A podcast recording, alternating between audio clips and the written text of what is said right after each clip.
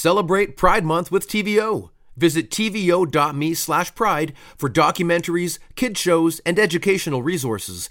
Discover inspiring stories of love, friendship, and resilience. For more in depth perspectives and interesting stories, sign up for our daily newsletter at tvo.org/slash daily. It's been a common refrain in this pandemic we are all in it together.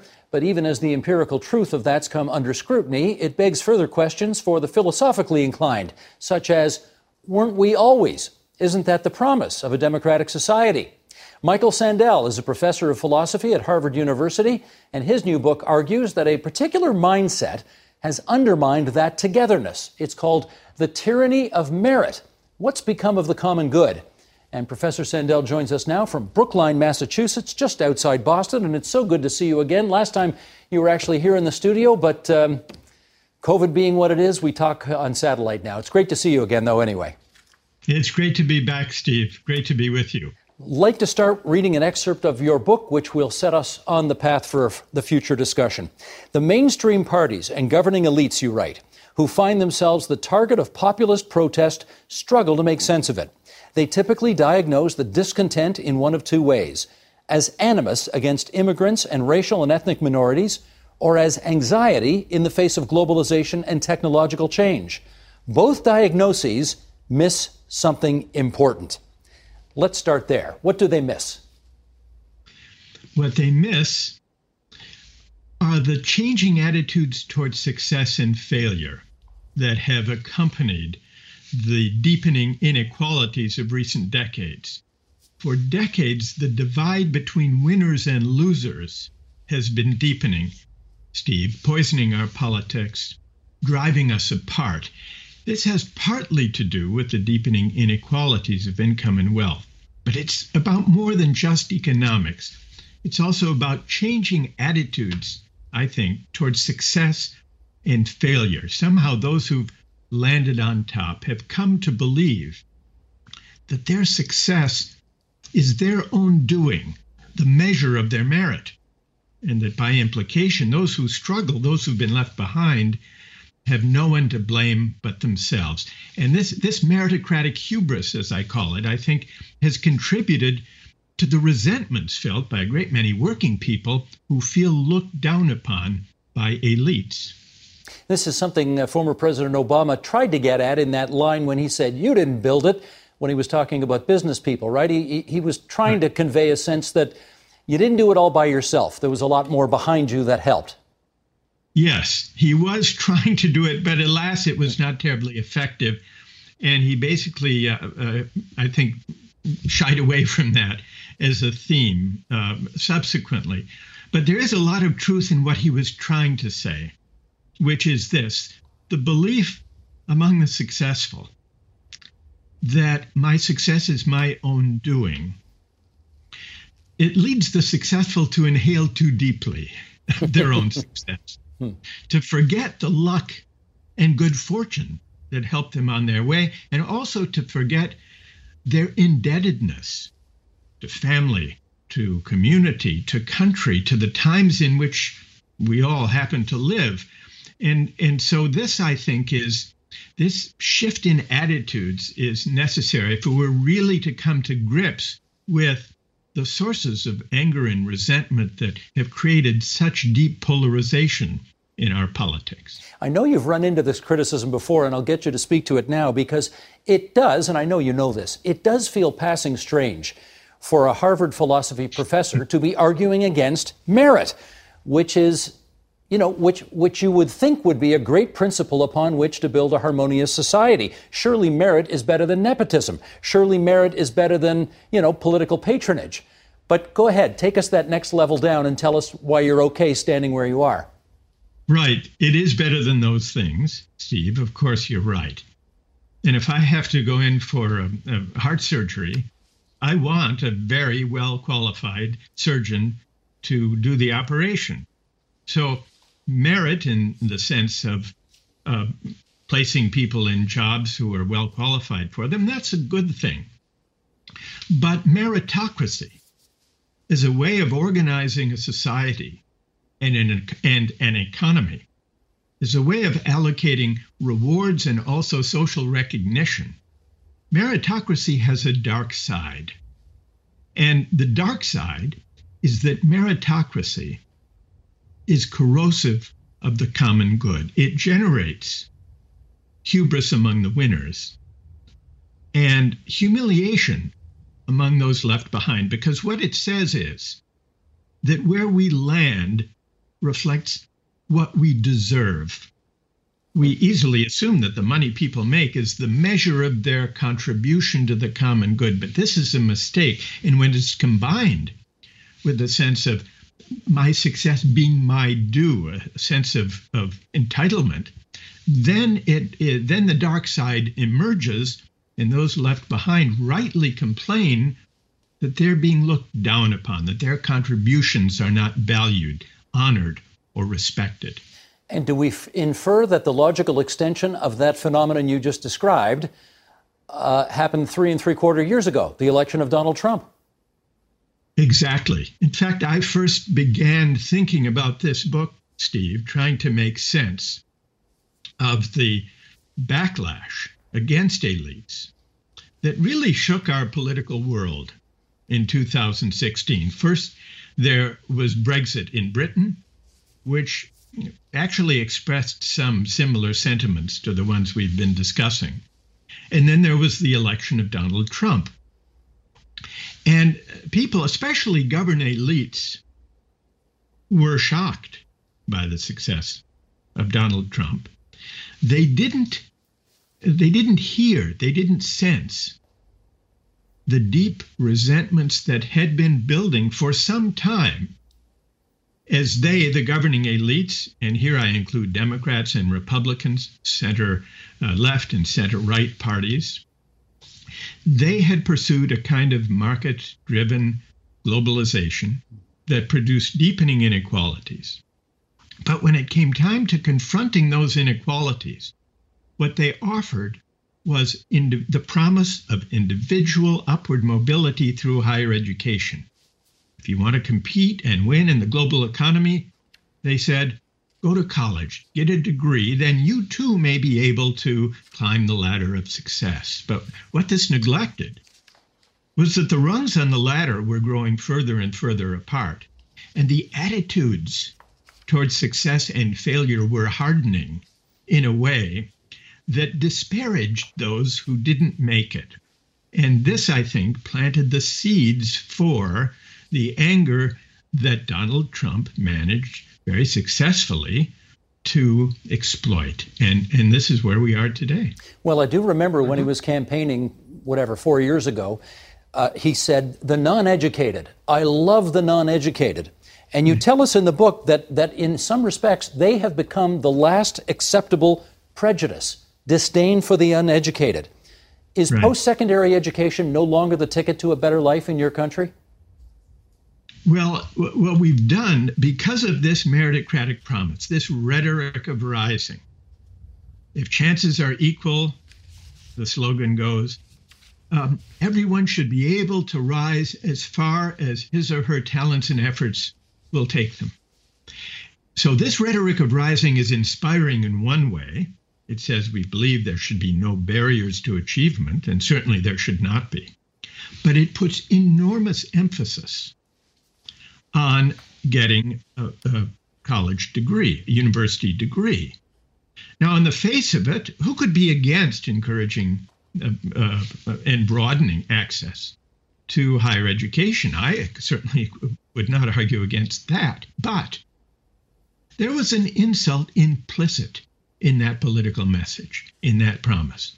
And the insult was if you didn't go to university, and if you're not flourishing in the new economy, your failure must be your fault.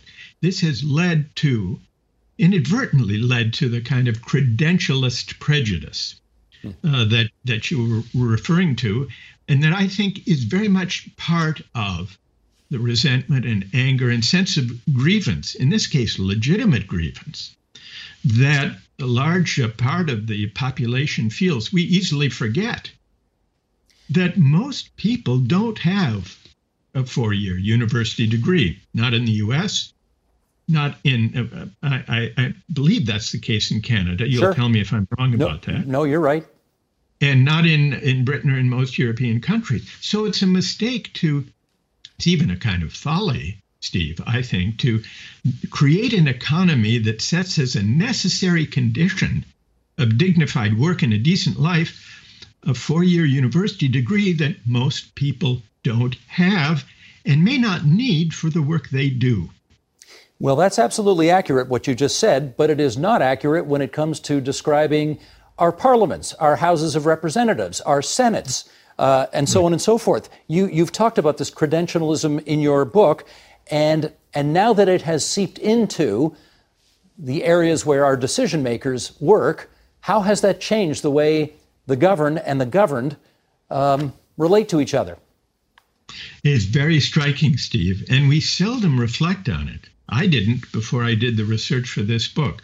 Overwhelmingly, our parliaments and executive branches of government are dominated by people with four year university degrees to such an extent that the uh, essentially the credentialed few are governing the uncredentialed many, where credential is defined by having a four year university diploma.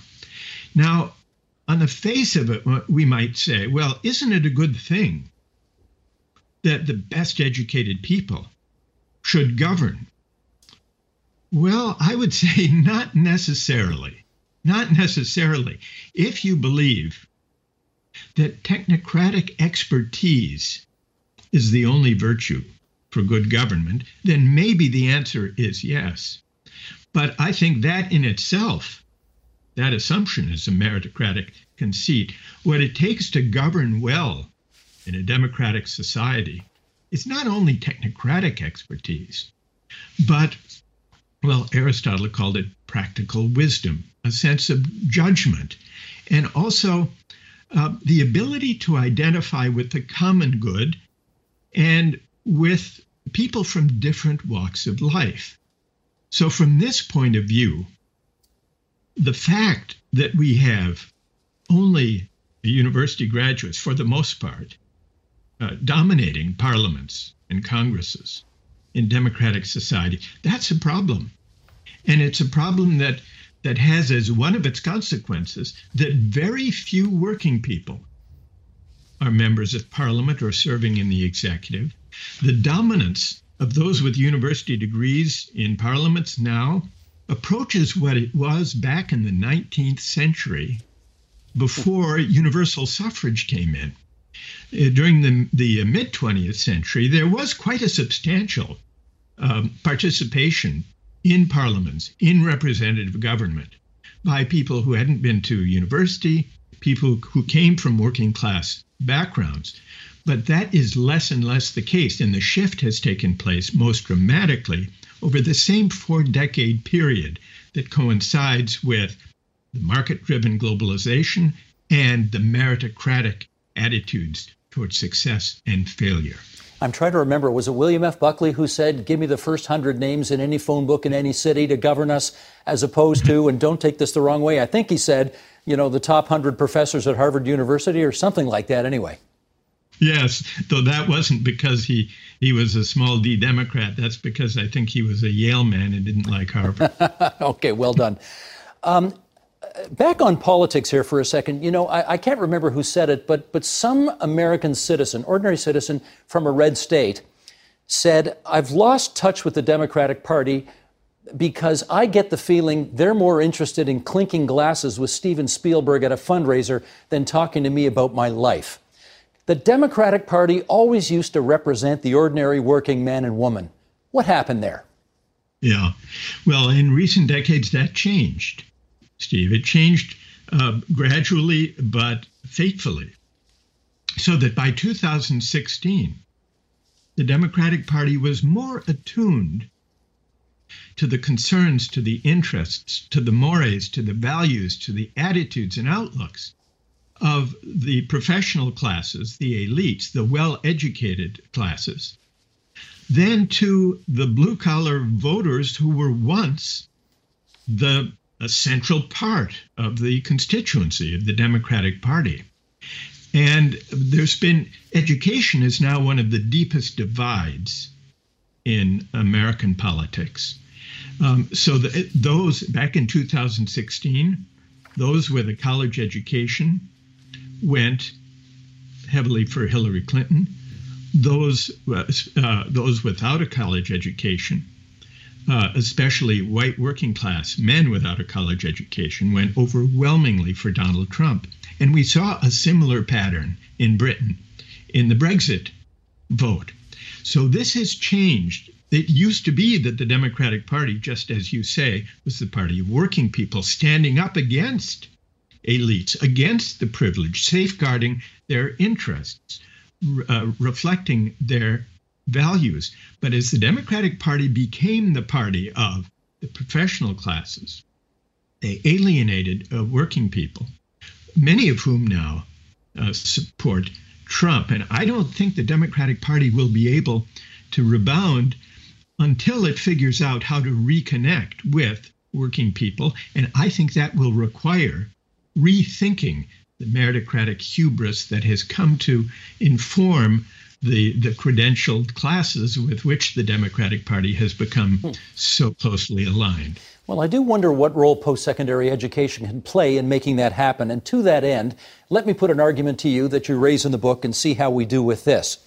You know, there are a lot of people who get into Harvard or Yale or, or you know, Stanford or UCLA, whatever, who are the children of, right? These are the so called legacy enrollees at these universities. And, and they pay a good they pay a good buck in order to be able to go to the university that their father or mother might have gone to. Is it worth maintaining that system and having those folks overpay so that the university can realize more revenue and potentially spend that money to help those who maybe don't merit or who aren't rich enough in order to attend those post secondary institutions? Does that help level the playing field in a way that you would approve? Well, I certainly think that it's important and noble and laudable for affluent uh, universities, including the one where I teach, to provide generous financial aid policies so that no student who is admitted on the basis of their academic promise uh, shall be excluded because they can't afford to pay. That is a great and noble undertaking. The question is how to accumulate the funds that make that possible. Mm. And typically it's through private fundraising, um, including other means. As a result, the private universities in the US that rely heavily on uh, private donations and, and, philanthropy do give uh, a leg up in admissions to the children of alumni in hopes that the favor will be repaid. And some give, it, give an edge in admissions to children of wealthy donors, even who are not alums. So, this, I think, this is a tricky question. Ideally, I would like there not to be an advantage for legacy admissions. But step back and look at the overall result here I'm not talking about Harvard specifically, but uh, the Ivy League and, and highly selective uh, group of universities in the United States, despite their generous financial aid policies, the, the number of students in these places who come from the top 1% is greater than the number of students in attendance from the entire bottom half of the country combined. So even the generous financial aid policies have left us with this unequal access. And so I, I think there's reason to reconsider um, just how we go about recruiting and enrolling uh, students, especially those who may be the first uh, in their family, first generation students to attend college. Well, if merit is tyrannical, what should we replace it with? we should shift the whole focus of our politics away from the rhetoric of rising, away from thinking that the solution to inequality is to promise individual upward mobility through higher education. We should focus less on arming people for meritocratic combat and focus more on making life better for people who make valuable contributions through the work they do, the families they raise, the communities they serve, even though they may not have the lustrous credentials that a meritocratic society so prizes. And the way I would do this, the way I think we should shift the terms of public discourse, Steve, is to put the dignity of work rather than individual upward mobility, the dignity of work right at the center of our politics. Now, people in different parties and of different uh, ideological persuasions will inevitably disagree about what it means in practice to renew and to respect the dignity of work. But that's the debate we should be having how to accord greater rewards, economic rewards, but also a greater measure of social recognition and esteem to people who make valuable contributions to the common good, but who, in our current uh, system, are underpaid and also not recognized, not appreciated for the contributions they make. That should be the first question of our politics. I wonder if this pandemic is helping realize that vision. I think pe- people today are looking at truck drivers differently, nurses differently, the people who stock the shelves of our supermarkets differently. Do you think the pandemic may actually help get us where you want to go? It's possible, Steve. And I am encouraged by exactly this feature of the pandemic. It's become unmistakable to those of us who can work remotely, who can work from home, who can hold meetings on Zoom, it's become unmistakable how deeply we depend on workers we often overlook. And this could be the starting point, an opening for a broader public debate about how to bring into better alignment the rewards people get and the importance of the work they do. We assume too easily that the money people make is the measure of their contribution to the common good. This comes from four decades of having outsourced our moral judgment about what really is a valuable contribution to, the, to markets. I think we should reclaim that moral judgment for democratic citizens and reason together right at the heart of our public debate about what social roles are truly important and should be rewarded more, and what social roles may be overvalued by the market. And I'm thinking, for example, of certain certain higher reaches of speculative finance, derivatives trading, that kind of thing, that are hugely, lavishly rewarded, but whose contribution to the real economy and to the common good, to put it gently, could be questioned. Well, in our last minute and a half here, I'm not going to get all Michael Douglas in Wall Street on you and say greed is good, but I will ask you whether or not a society that is not committed to merit can still be a society that is committed to excellence. Well, I, I'm not against a society that is not committed to merit or to excellence. Uh, I suppose what I'm challenging is the idea of merit as defined by the market. I think that the verdict of the market on who's meritorious, on who's really making valuable contributions, is open to question.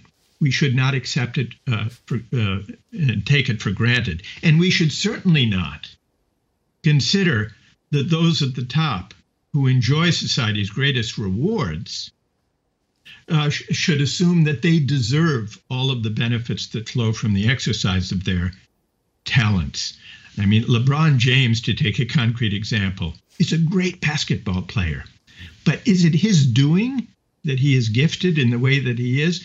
Is it his doing that he lives in a society that happens to, to love basketball?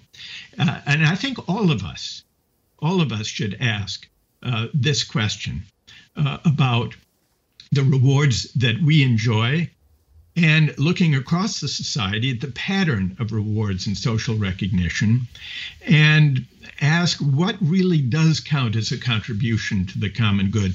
Who deserves what and why? What do we owe to our fellow citizens? Because uh, in, in this way i think we can reach steve for a politics of the common good that can can begin to move away from the tyranny of merit toward a less rancorous, more generous public life.